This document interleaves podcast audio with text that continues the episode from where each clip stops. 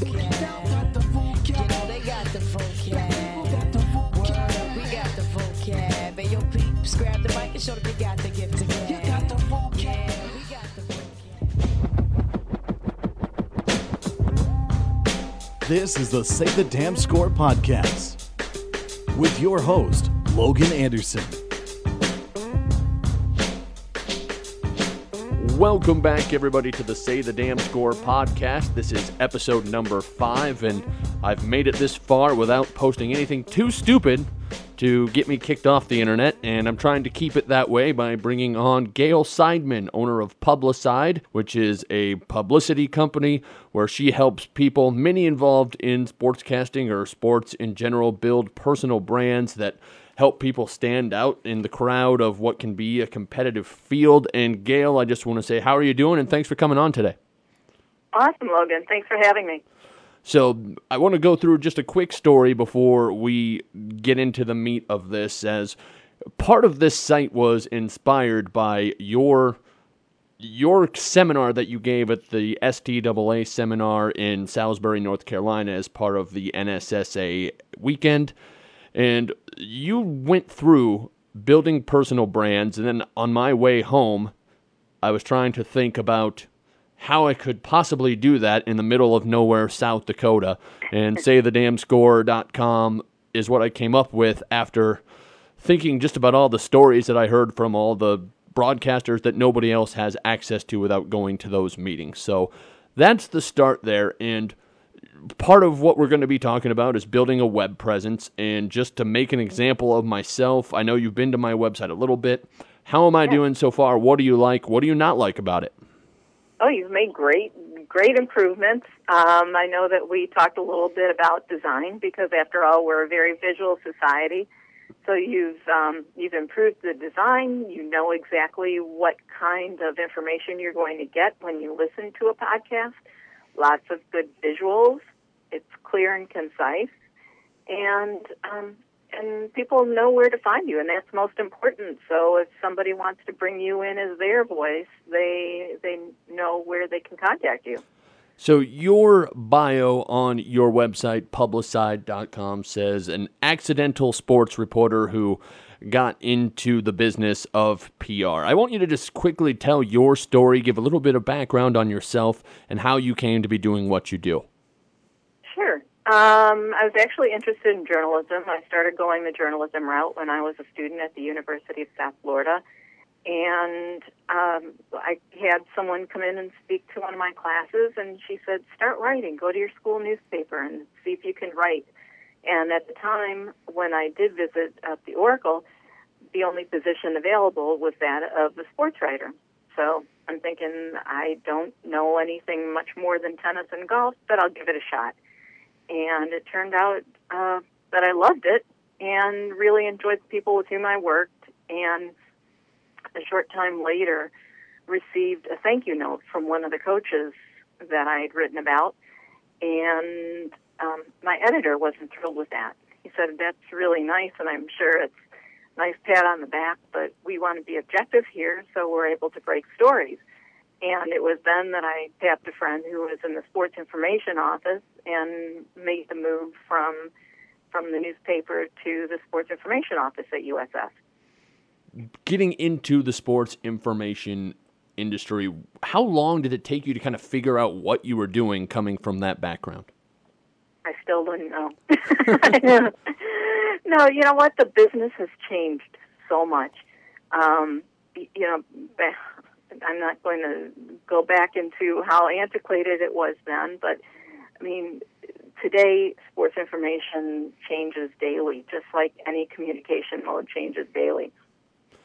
And it's uh, it, it, it's one of those things that you learn on your feet. And I was lucky that I was with a smaller university at the time, and it I was able to take on more responsibility than I would have been say if I was at a Big Ten school or something of that sort. I, I was actually in charge of my own sports at that time, and I was still a full time student. So that was a great opportunity. I learned on the fly. Um, but today, of course, sports information directors not only have to take care of the numbers and and take care of their coaches and their needs and so forth. But they're laying out their own media guides. They're doing their own social media. Um, yeah, depending on the athletic department's budget, they're doing so much more than we ever did. So it's even though I learned on the fly at the time, I had very little in terms of technology, and now it's just just exploded. You can imagine what we've seen even in the last ten years. So, what you talked about at the seminar that really kind of got the gears turning was building personal brands as a sportscaster. And really, this could be applied to anything, not just sportscasters, but that's my target demographic. So, that's what it's kind Yeah. of going to focus on. But I guess, how do you define what a personal brand is before we go into how you build it in a positive manner? Okay, a personal brand, especially for a sportscaster, is who you are, what you say, how you say it, how you present yourself on air, off the air. You're a walking, talking brand. And as much as people want to say that once I put down the microphone, I'm my own person, people eventually get to know your voice. They get to know you as a person on the air. And because they hear your voice every night or ever a few nights a week, they think they know you. So you have to act as a brand while you're going through life. So you have to accept that if that's the if that's the business you want to go into. And as part of that, we all have to start on the bottom rung of the ladder. And we want to get the build a brand that gets the attention of people farther up. What are the first couple steps you need to do uh, in in any profession to start gaining that recognition that you want by positive brand building? Well, I mean, networking is always going to be a number one. Um, and I'm not talking just about rubber chicken lunches and, and meet and greets and things like that, but seeing if you can get into work, even volunteer any events, whether it's game day events for your local university or professional teams, whatever. Introduce yourself, shake hands, start a conversation with people in your business get to know them and really listen because if you listen well enough, you'll get to know a little bit more about the industry and they'll respect the fact that you want to hear about them. I mean, let's face it, a lot of people like to talk about themselves and you're the beneficiary from having asked. That's a good place to start as relationship building is is not necessarily an easy thing to do. It's something that obviously is essential as you mentioned. What I've found is that you need to find a way to be of use to that person. How would you sometimes that's not easy, especially if that person's high on the ladder. How do you help how do you find ways to help other people when it's not easy? I know even when I was starting out in PR, I would offer to do anything. In fact, I still work as a stage manager for several sports events um, around the country. And one of the things that I did early on was say, you know, I'll do anything. I'll go get sodas. I'll I'll make copies of the show format. Um, you know, volunteer to to do anything. Say, I'll be your gopher. I will, um, you know, help log the stats or or something like that. Um, you really have to just put yourself out there and show that you're willing to do anything. And as people get to know you and you share your story, that's how those relationships are built. And also along the way, you'll also, you'll learn. I mean, one of the things that I've been able to take advantage of during, even though I'm on the outside support area of these TV telecasts, is that I've been able to see the growth in the television industry just by seeing how the trucks have changed and how technology has changed. I think that's helped me a great deal, and it's helped me work with clients because I can say, this is what I can tell you, this is what you're going to go through when you're on air, and this is what to expect. And remember, now we're in HD, so you have to, you know, be careful with your makeup and don't make it too orange because people can see every little line. And things like that matter, especially if you're face on the air one of the things that stuck out to me in your seminar was I don't this is an exact quote but it's paraphrased because it was a long time ago was there's really no excuse at this point for not having a web presence. And if you don't have a web presence and you're not you know a gifted designer where do you start trying to find one? Oh my god it is so competitive. There are, you can get a website, you can do it yourself for a few dollars by buying some host and a domain. Um, there are so many different websites that you can go to. Uh, I think you've heard of Wix and HostGator and and WordPress. So many of these different sites have templates and services that'll help you put up your own website. But if you're like me and you want just a little extra in your design, there are people out there that will do it that won't break the bank. Um, I've got somebody that I've never spoken with on the phone. I met through a Twitter contact, and I've been working with this individual from Ohio for several years. He's built client websites of mine. He's now taken over my website, and it's and he's also now created a network where if he's not available, he's got other people available. So it's um, you don't have to spend a lot of money to build a quality, nice looking, well navigating website. And you're right. There's no excuse not to have a website, and there's no excuse not to have a good looking, information packed website. And part of making a website that stands out is finding a niche, finding something to make it about that draws traffic instead of just, you know, a headshot and here's my demo because nobody's really Yeah. going to go to that organically. That's not always an easy thing to do. How would you? Obviously, I was fortunate where I was able to come up with an idea that kind of is working, at least to this point. and uh, I hope so. and uh, how would you tell someone to go about finding their niche in in the branding world? you know what? I think you have to do what makes you feel comfortable. Everybody has strengths, and you should draw on those. And one of the best ways to do that is to go to social media sites and see where people that you resonate with hang. And it might be um, Facebook and its ever changing developments, or Twitter, or Snapchat um, Instagram. There are a lot of people on Instagram now because people like to tell their stories in pictures. I'm still a big fan of Twitter, and I've developed so many neat relationships. Um, I've established clients that way because they get the they can look at my feed and see the way I write, and really that's the way I talk. And a lot of things I'll I'll talk about. I mean, I'm 98% sports, but I'll also chime in on conversations that don't that just have to do with stuff, you know, things that are happening in life.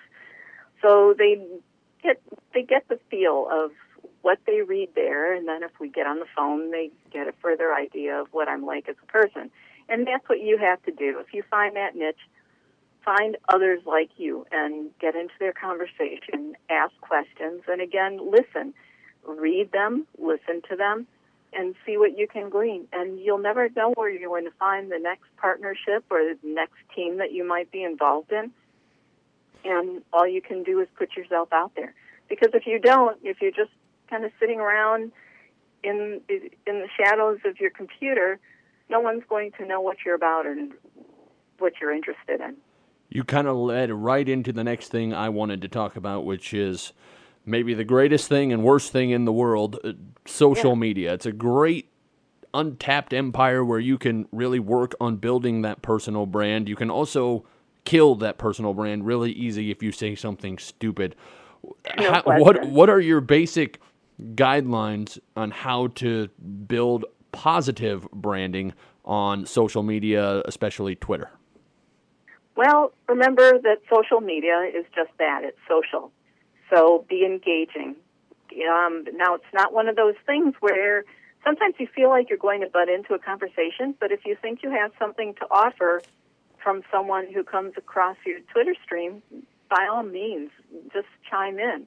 And most likely they'll answer, and if not, you go on to the next person. But, but engage and engage in conversation and you don't you it, you never know where it leads. But that's where many of my followers have come.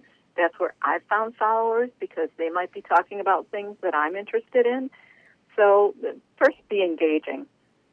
Um, next is be informative you want to give them something that they want Um, we we go to a store, we buy something that we need or want, and we don't care that um, we we might not care that Walgreens has the brightest sign on the street and that somebody's talking about what an awesome retailer it is. We just care that they have the products that we want and need. So be informative, and that should be a major part of, of what you do. Also, um, be respectful. of social media, as you've kind of hinted at, doesn't isn't always a place of uh, where, where people are peaceful in their talks. There, there's a lot of snark. There are a lot of whiners, but you can rise above that by simply being respectful.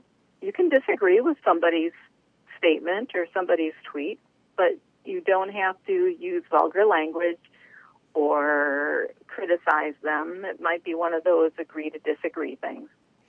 And one of my other things is, you know, I realize that everybody has a bad day, but don't whine.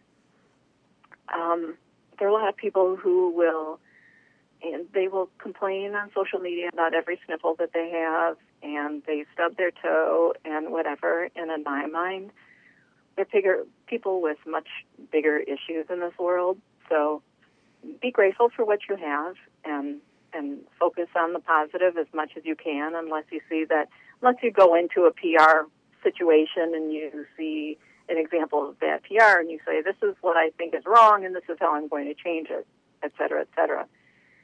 Um, another thing to do is to use visuals. Visuals are very important. The click percentage is huge when um, still photos or videos are used. So be use those whenever possible. Um, respond to comments and queries. Just don't let them sit there because that otherwise says that you're not interested. And then, especially on, actually on almost all of the social media sites now, you can favorite a comment or a query so they know that you're there. I happen to not be a big fan of Facebook, but I'm there because I have to. And I'll favorite some things once in a while and chime in with a couple of words, but um, it's one of those things that just let people know that you're there. So, and oops, sorry. the next thing is to use social media where you know that your audience is going to be because not every social media platform is good for you. So again, when you find that niche, go to and research and look out for people that you think are going to be helpful to you and you in return. So I had an interesting conversation with my younger sister a little while back. She was a senior in high school, and I was talking about why she hadn't responded to something I had posted to her on Facebook. And at that point, Yeah. I was not uh, particularly active on Twitter, and she said, "That's where all the old people are. I don't go there anymore." How do you follow where your audience is? I, I feel like that's not always an easy thing to do. It's not that you have an idea because you're listening. Remember, you're listening, you're reading, so you know where everybody is, and especially in the sports industry, all you have to do is turn on a studio show and you know who's posting where. Twitter's still very popular amongst those in sports. Instagram is huge. Now most most of the bigger sports organizations are on Snapchat and that's something I have to do a little bit more. But I'm not into I'm I'm not big into the formats that disappear, and Snapchat formats will eventually disappear.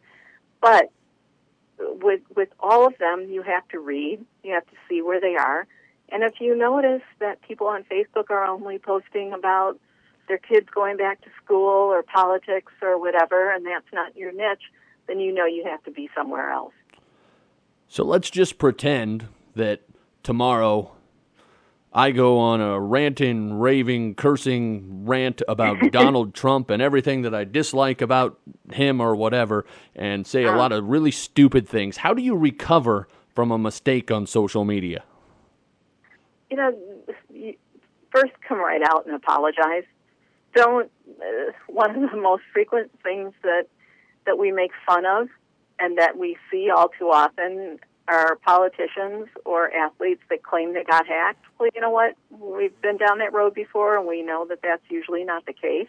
so just come out and say that you know I was over emotional. I shouldn't have posted that. I regret offending anyone. Not not if I offended anyone, because you likely offended anyone. So I know I offended some of you, and I sincerely apologize. I hope you will let me make it up to you. So be straightforward. It's like it's like traditional PR of 50 years ago. If you come out with, and be honest about it from the outset, chances are the bad stuff will go away quicker. Do you have stories or examples of what I like to call horror stories of clients, without, of course, using names, not necessarily clients, but experiences of people who have done dumb things on Twitter or Facebook that you can share with us? I've been really lucky. You know, one of the things that I do for the most part, um, are I, I like to coach people in what to do, what to say, whatever. I think one of the biggest challenges I've had is somebody who thinks that um, they're not worthy of their role, and I insist that that that he might be he might be so humble that he doesn't realize the value that he brings to his industry but you know the rest of us see it. So don't downplay yourself. Um, you know we we all make mistakes, but I've never really had anybody who has gone on a stark raving crazed outburst, and I'm fortunate with that. But also, if that does happen, I know how to try and fix it. And I'm going to tell you, I'm going to tell them right out, get in front of it because if you don't, everybody that you're following and and that tweet is out there forever. I don't care if you delete it. Screen people save those screens forever, and the best thing you can do is own it and move on. Have you ever had somebody ready to push send and then call you and ask, is this a good idea to send? And you tell them, no, no, no. I have. I have. I've had people direct message me and say, "What do you think about this? Should I send it?" And I'll promise you, I've done it. I've done it plenty of times because, especially with the election season coming up and all the issues happening in sports, there are several times that I've wanted to say things, kind of like grabbing somebody by the collar and say, "Listen, don't you realize what the deal is?" But you resist doing it. You think for a minute and you delete. I can't tell you how many times I've deleted something before I've sent it. But yes, people have asked me, is you know, am I okay posting about this or that? So, what are some examples in popular media, maybe not with clients, but just with people who have Yeah. made mistakes and atoned for them well instead of trying to cover them up? Oh my goodness. Um, you know, I I'm trying to think of an offhand. Um, shoot, or we can just go the I'm- other I'm way and we can. I, yeah, I'm just drawing a blank. I certainly know that they're there, and if you read my blog, you'll see a lot of them. Um, So I've read your blog and I've read that you have a lot of, you know, criticism on the way the NFL has handled a lot of their stuff. What can we learn from their mistakes? And you know what? I was going to say that, but you know, I always come with a disclaimer. I love the NFL, but I think that sometimes it misprioritizes things.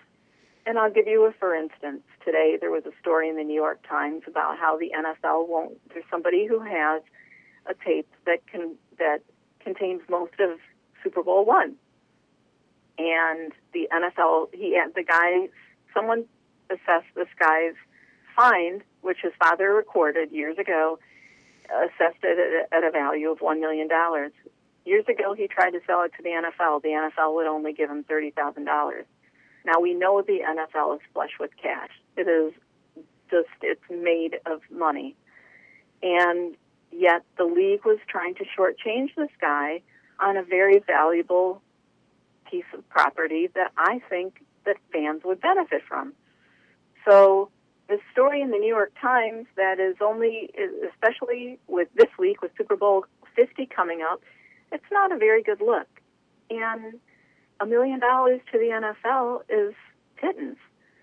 So if it really wanted to make good on its image, this league that spent millions of dollars hiring lawyers to get to the bottom of alleged deflated footballs, it should drop a million dollars and get the footage to Super Bowl one, for which there really isn't. A, they they've pieced together something for NFL Network, but they don't have anything as comprehensive as what this guy has. So instead, they've threatened the guy with legal action if he sells it to anybody else because it it infringes on its copyright, and everybody loses. In my mind, anyway. I think make the fans happy. Show this piece of just it's it's video gold. It's sports gold. It's so valuable, and the NFL could actually, if it drops a million dollars, buys this thing. I think it could wash any of the a lot of the bad taste that it's put in our mouths with everything from Deflategate to concussions, and kind of put that out of people's minds in the short term. So we're going to jump around a little bit back to something we were talking about earlier. If this was a normal Yeah. interview, I probably wouldn't do this, but it's Okay, a podcast, so I can do whatever I heck I appreciate want. it because I just freaked when I. I mean, there's so many, so many sports organizations that have done it badly, but I just couldn't think. When it's hard to think of someone to do well, you who did it well, you know that's a problem. Right, right. One of the challenges I know I'm personally running into is I'm a Midwest boy. I was raised in Nebraska. I live in South Dakota. We're almost raised to not draw attention to ourselves and kind of just try to work hard behind the scenes. You can't do that if you want to build a personal brand, but I guess the way I wrote this down kind of in my notes going into this was how do you say, look at me, look at what I'm doing, without saying, look at me in an irritating and annoying way?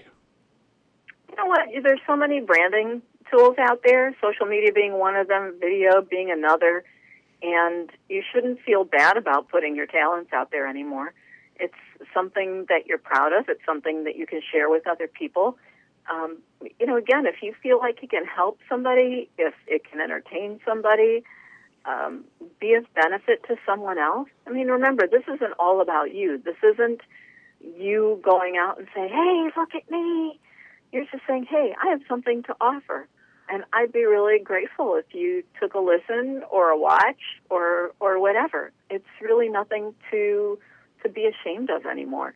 And women went through the same thing when it came into breaking breaking into sports, and some women still have issues because, unfortunately, there are men that their main objective is to take them down, regardless of how how talented they are. And there are many many talented women in sports today, but unfortunately, they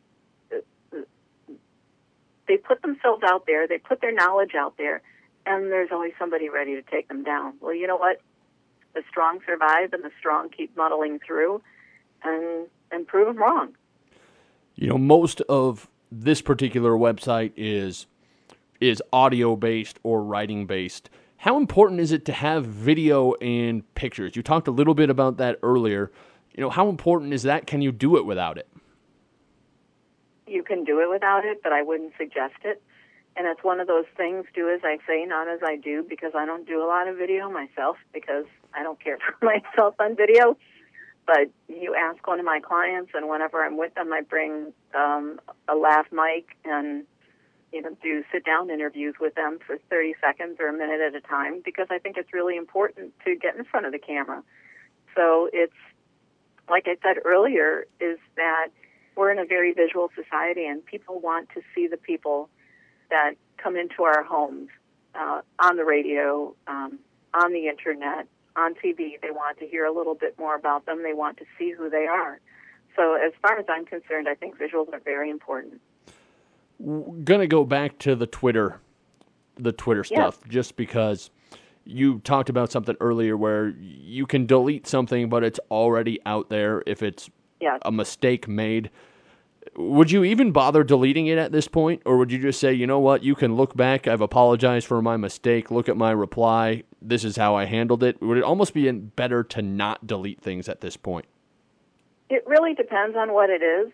Um, there's a, a, for instance, the Wisconsin, um, the the inter uh, interathletic association here for high schools created some some guidelines for fans I guess many years ago, but it was brought to the forefront by an athlete from one of the high schools who saw it and called it BS, but in, in more vivid terms. And she owned she owned the tweet. She had no intention of taking it down. She didn't care who saw it. Um, it had a couple four letter words. People said that she should have used a different direction, and maybe she should have, but she owned it and she didn't take it down. But there are others that will go on rants. They become, especially athletes that have just gotten off the playing field, the playing court. They get so emotional and they go on Twitter rants, and then all of a sudden you'll see them. You'll see that they've taken it down. They've either, either taken their account down or deleted the tweets. But you know what? People take screenshots and they're there forever. So it really depends on what the situation is. I happen to have a lot of respect for this girl because she owned it and created a conversation, not just within the state of Wisconsin, but nationwide, and people are still talking about it. So, you know, I, I personally thought that the WIAA was out of line, and it didn't handle it well from a PR sense. Its responses were smug and condescending, and it, it kind of just proved what she said. So, you know, in that case, great, leave it up, own it. But if it's something that is vile or um, is threatening to somebody else, by all means, take it down and, try and, and stop the bleeding as much as possible.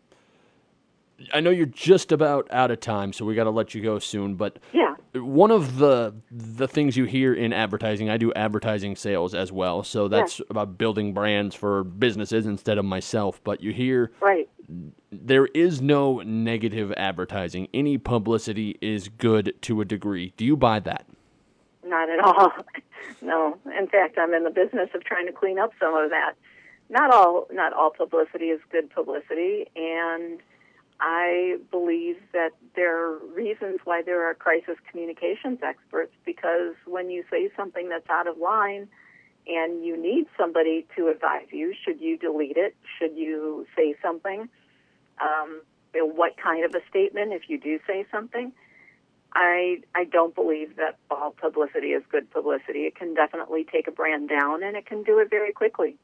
Okay, once again, we're visiting with Gail Sideman, the owner of Publiside on the Say the Damn Score podcast. And Gail, give yourself a plug for your website, what you do. if someone wanted to be your client, who's one of my tens of loyal listeners, uh, give yourself a plug. Um, you can find me at publiside.com. That's P U B L I S I D E. S is in Sam. So publiside.com. I'm also active on Twitter, and I'm at Publiside on Twitter, and Facebook slash Publiside. So I really only post on my professional page on Facebook. I'm not there very often on my personal page. So if you want to chit chat, that's really not the place to do it.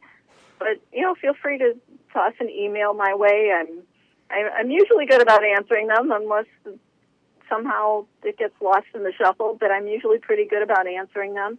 And engage with me on Twitter because I'm on there frequently. I take part in several different conversations, and and I enjoy it. I enjoy the rapport. All right, well, thanks again for joining us and have a wonderful rest of your evening. Thank you, Logan. Same to you. This has been Say the Damn Score podcast number five. Thanks for tuning in. Make sure to subscribe on iTunes, or you can go down to the bottom of this page and you can subscribe to our email subscriptions. And thanks for tuning in. We'll be back in two weeks with another one on SayTheDamnScore.com.